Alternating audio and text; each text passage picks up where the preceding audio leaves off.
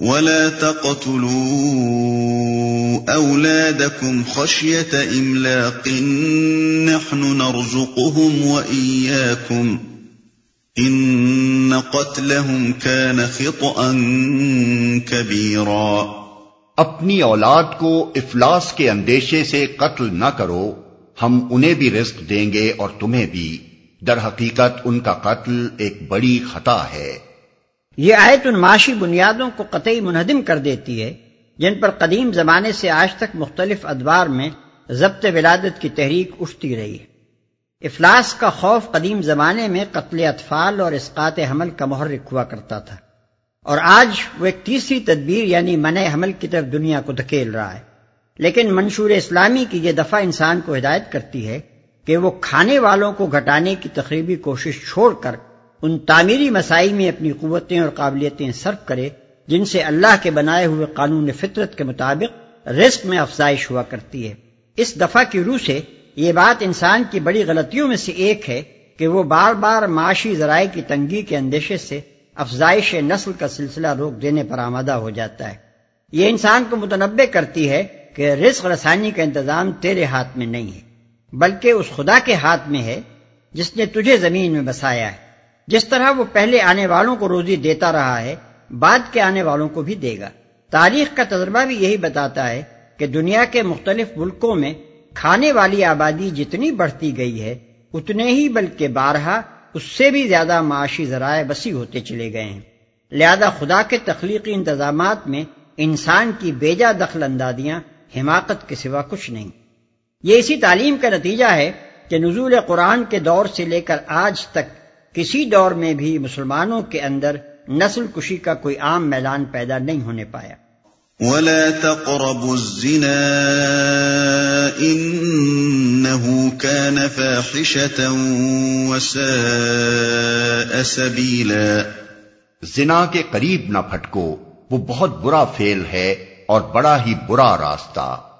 زنا کے قریب نہ پھٹکو۔ اس حکم کے مخاطب افراد بھی ہیں اور معاشرہ بحیثیت مجموعی بھی۔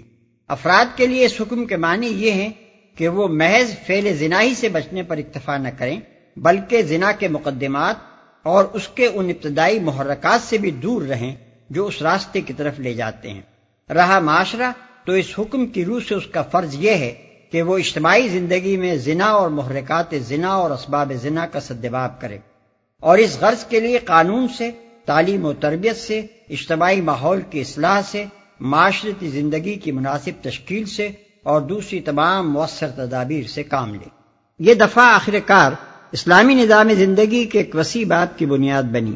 اس کے منشا کے مطابق زنا اور تہمت زنا کو فوجداری جرم قرار دیا گیا۔ پردے کے احکام جاری کیے گئے۔ فواہش کی اشاعت کو سختی کے ساتھ روک دیا گیا۔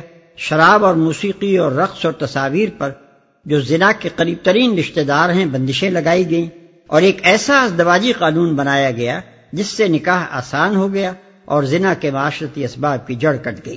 ولا تقتلوا النفس التي حرم الله الا بالحق ومن قتل مظلوما فقد جعلنا لوليه سلطانا فلا يسرف في القتل إنه كان منصورا قتل نفس کا ارتکاب نہ کرو جسے اللہ نے حرام کیا ہے، مگر حق کے ساتھ۔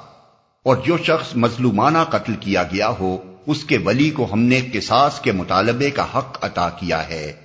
بس چاہیے کہ وہ قتل میں حد سے نہ گزرے، اس کی مدد کی جائے گی، جسے اللہ نے حرام کیا ہے۔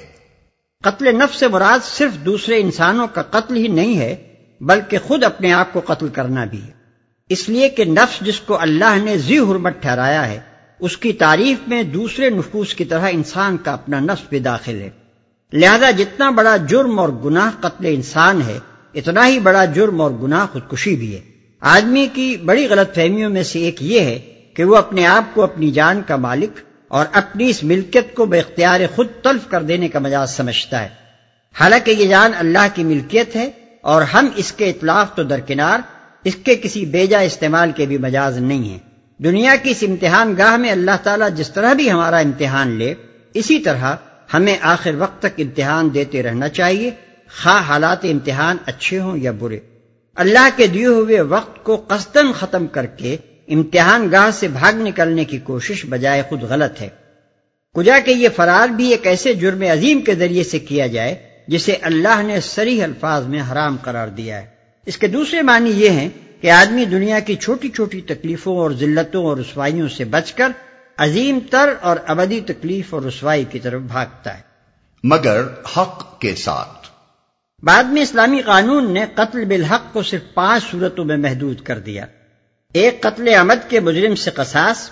دوسرے، دین حق کے راستے میں مزاحمت کرنے والوں سے جنگ۔ تیسرے، اسلامی نظام حکومت کو الٹنے کی صحیح کرنے والوں کو سزا۔ چوتھے، شادی شدہ مرد یا عورت کو ارتکاب زنا کی سزا۔ پانچویں، ارتداد کی سزا۔ صرف یہی پانچ صورتیں ہیں جن میں انسانی جان کی حرمت مرتفع ہو جاتی ہے۔ اور اسے قتل کرنا جائز ہو جاتا ہے۔ قصاص کے مطالبے کا حق عطا کیا ہے۔ اصل الفاظ ہیں اس کے ولی کو ہم نے سلطان عطا کیا ہے۔ سلطان سے مراد یہاں حجت ہے جس کی بنا پر وہ قصاص کا مطالبہ کر سکتا ہے۔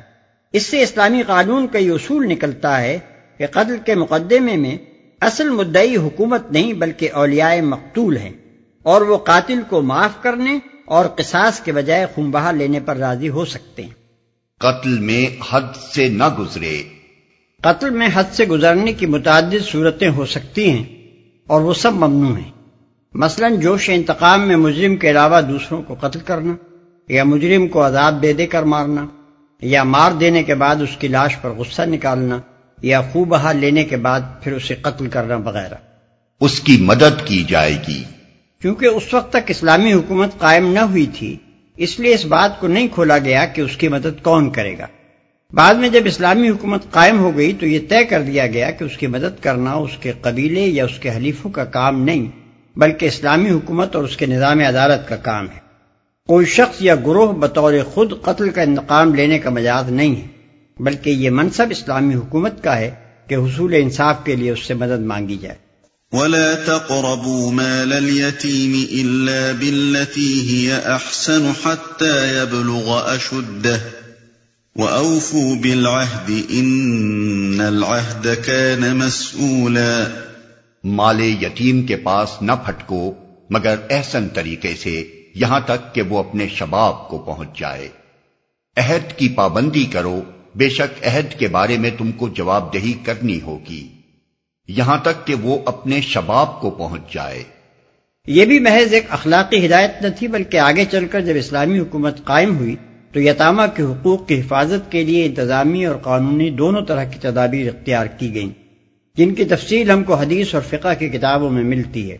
پھر اسی سے یہ وسیع اصول عکس کیا گیا کہ اسلامی ریاست اپنے ان تمام شہریوں کے مفاد کی محافظ ہے جو اپنے مفاد کی خود حفاظت کرنے کے قابل نہ ہوں۔ نبی صلی اللہ علیہ وسلم کا ارشاد ہے کہ میں ہر اس شخص کا سرپرست ہوں جس کا کوئی سرپرست نہ ہو۔ یہ ارشاد اسی طرف اشارہ کرتا ہے اور یہ اسلامی قانون کے ایک وسیع باب کی بنیاد ہے۔ تم کو جواب دہی کرنی ہوگی۔ یہ بھی صرف انفرادی اخلاقیات کی ایک دفعہ نہ تھی بلکہ جب اسلامی حکومت قائم ہوئی تو اسی کو پوری قوم کی داخلی اور خارجی سیاست کا سنگ بنیاد ٹھہرایا گیا۔ وَأَوْفُوا الْكَيْلَ إِذَا كِلْتُمْ وَزِنُوا بِالْقِسْطَاسِ الْمُسْتَقِيمِ ذَلِكَ خَيْرٌ وَأَحْسَنُ تَأْوِيلًا پیمانے سے دو تو پورا بھر کر دو اور تولو تو ٹھیک ترازو سے تولو۔ یہ اچھا طریقہ ہے اور بلحاظ انجام بھی یہی بہتر ہے۔ ٹھیک ترازو سے تولو۔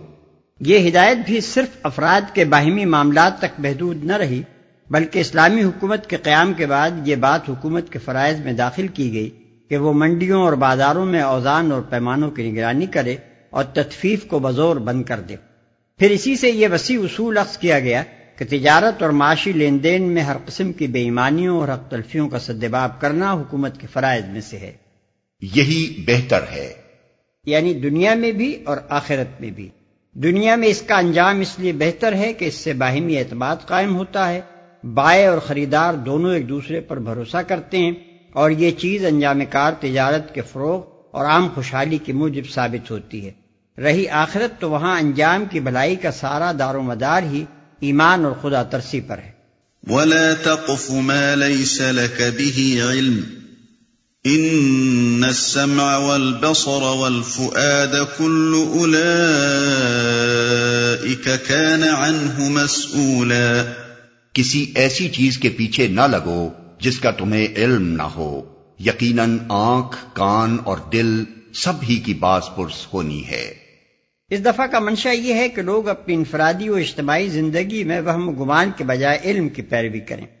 اسلامی معاشرے میں اس منشا کی ترجمانی وسیع پیمانے پر اخلاق میں، قانون میں، سیاست اور انتظام ملکی میں، علوم و فنون اور نظام تعلیم میں غرض ہر شعبہ حیات میں کی گئی اور ان بے شمار خرابیوں سے فکر و عمل کو محفوظ کر دیا گیا جو علم کے بجائے گمان کی پیروی کرنے سے انسانی زندگی میں رونما ہوتی ہیں۔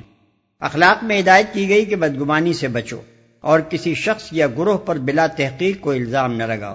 قانون میں یہ مستقل اصول طے کر دیا گیا کہ محض شبے پر کسی کے خلاف کوئی کارروائی نہ کی جائے، تفتیش جرائم میں یہ قاعدہ مقرر کیا گیا کہ گمان پر کسی کو پکڑنا اور مار پیٹ کرنا یا حوالات میں دے دینا قطعی ناجائز ہے۔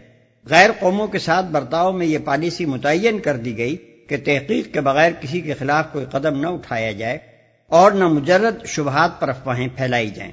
نظام تعلیم میں بھی ان نام نہاد علوم کو ناپسند کیا گیا جو محض زن و تخمین اور لاتائل قیاسات پر مبنی ہیں۔ اور سب سے بڑھ کر یہ کہ عقائد میں اوہام پرستی کی جڑ کاٹ دی گئی۔ اور ایمان لانے والوں کو یہ سکھایا گیا کہ صرف اس چیز کو مانے جو خدا اور رسول کے دیے ہوئے علم کی روح سے ثابت ہو۔ ولا تمش في الأرض مرحا إنك لن تخرق الأرض ولن تبلغ الجبال طولا۔ زمین میں اکڑ کر نہ چلو۔ تم نہ زمین کو پھاڑ سکتے ہو، نہ پہاڑوں کی بلندی کو پہنچ سکتے ہو۔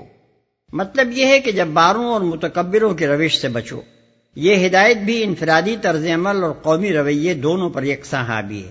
اور یہ اسی ہدایت کا فیض تھا کہ مدینہ طیبہ میں جو حکومت اس منشور پر قائم ہوئی، اس کے فرما رواؤں گورنروں اور سپہ سالاروں کی زندگی میں جب باری اور کبریائی کا شائبہ تک نہیں پایا جاتا تھا۔ حتیٰ کہ عین حالت جنگ میں بھی کبھی ان کی زبان سے فخر و غرور کی کوئی بات نہ نکلی۔ ان کی نشست و برخاست، چال ڈھال، لباس، مکان، سواری اور عام برتاؤ میں انکسار و توازو بلکہ فقیری و درویشی کی شان پائی جاتی تھی۔ اور جب وہ فاتح کی حیثیت سے کسی شہر میں داخل ہوتے تھے، اس وقت بھی اکڑ اور تب تختر سے کبھی اپنا روب بٹھانے کی کوشش نہ کرتے تھے۔ كل ذلك كان سيئه عند ربك مكروها. ان امور میں سے ہر ایک کا برا پہلو تیرے رب کے نزدیک ناپسندیدہ ہے۔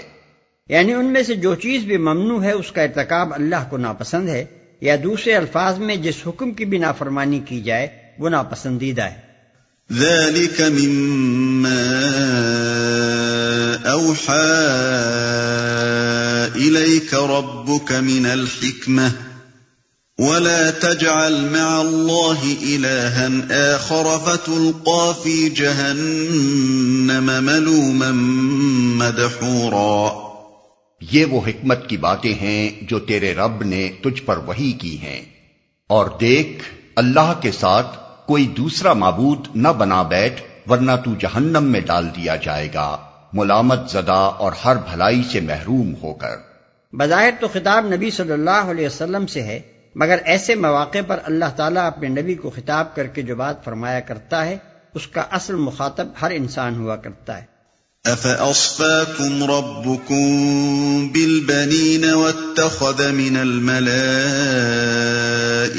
إِنَاثًا انکم لتقولون قولا عظیما کیسی عجیب بات ہے کہ تمہارے رب نے تمہیں تو بیٹوں سے نوازا اور خود اپنے لیے ملائکہ کو بیٹیاں بنا لیا۔ بڑی جھوٹی بات ہے جو تم لوگ زبانوں سے نکالتے ہو۔